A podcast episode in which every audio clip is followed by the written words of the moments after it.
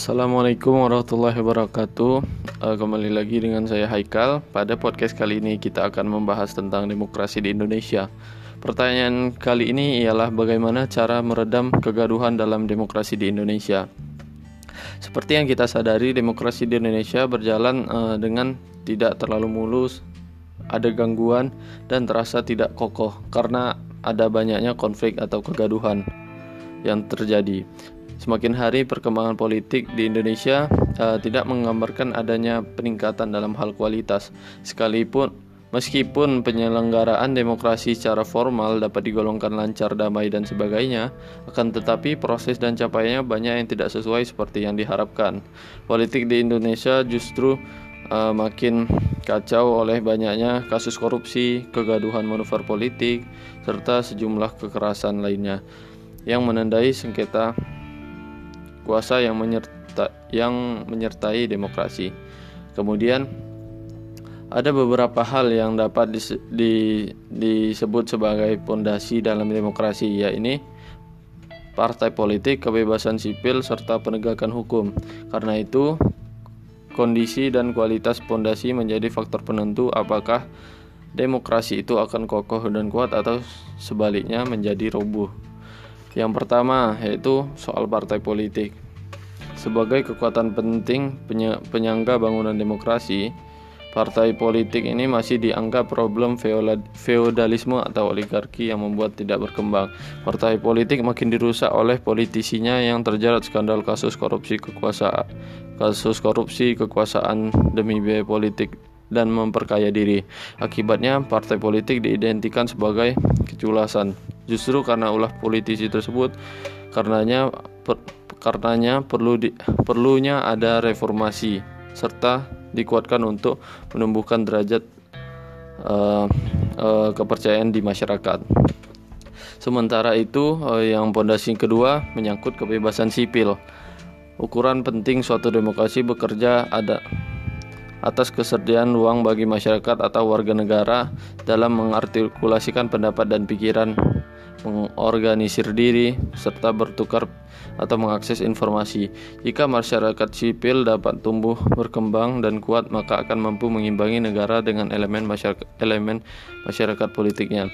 Akhir-akhir ini, sebagian elemen masyarakat polit, masyarakat sipil tidak mendapat ruang aman dan nyaman di saat mengekspres mengekspresikan kebebasannya. Sebut saja uh, peristiwa pembubaran diskusi oleh kelompok militer dan polisi, penyerangan tempat ibadah, sengketa antar etnik, atau ragam bentuk konflik identitas.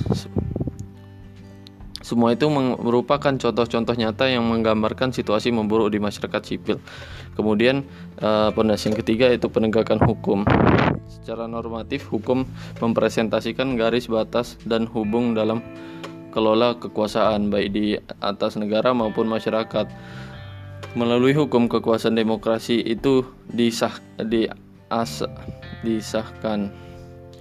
Karena itu hukum dipercaya sebagai salah satu instrumen pokok untuk mengatasi sengketa agar mencapai keadilan. Namun tak praktik dalam praktiknya fakta dan uh, fakta dan praktiknya fakta dan praktik praktik keberobokan hukum justru bersumber dari perilaku hukum buruk aparat penegak hukum. Alih-alih menjadi penegak, justru terjadi uh, justru meruntuhkan hukum itu sendiri. Misalnya oknum polisi, jasa hakim maupun pengacara yang di mana mereka di, diberikan tugas sebagai penjaga nilai atau dan kewibawaan hukum malah terjebak dalam dalam mafia kasus berkonspirasi dengan elit ekonomi atau politik. Cerita-cerita buruk semacam itu berdampak pada rusaknya demokrasi Indonesia. Kelangsungan peristiwa yang menandai digerogotinya sendi-sendi hukum oleh aparat itulah yang memunculkan sindiran bahwa mempercayai hukum berarti merayakan ketidakpastian atau mendukung kepalsuan. Sekarang solusinya adalah bagaimana menghadirkan corak negara yang mampu menjaga sistem pemerintahan akuntabel dan responsif, perlindungan hak-hak warga negara dan dari negara serta penegakan hukum demi mewujudkan keadilan secara nyata. Oleh karena itu, tantangan terbesar mencegah robohnya demokrasi. Bagaimana cara memperkuat kembali pilar uh, pondasi itu sesuai prinsip demokrasi yang benar.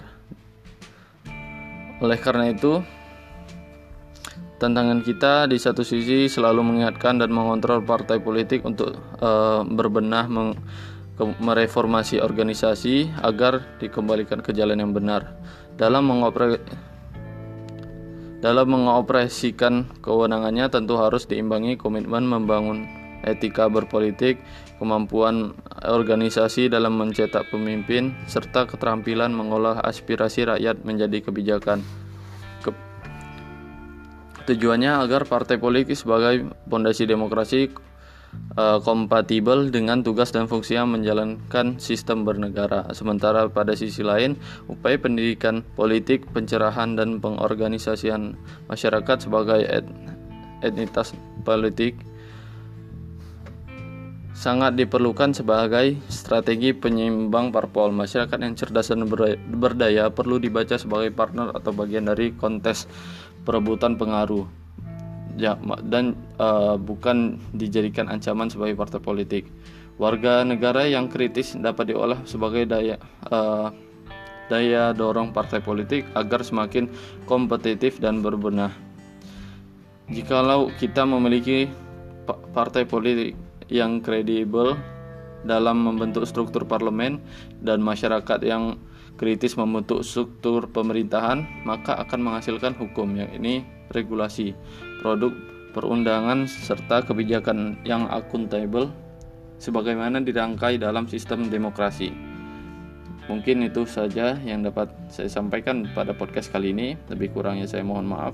Wabillahi taufiq walhidayah. Wassalamualaikum warahmatullahi wabarakatuh.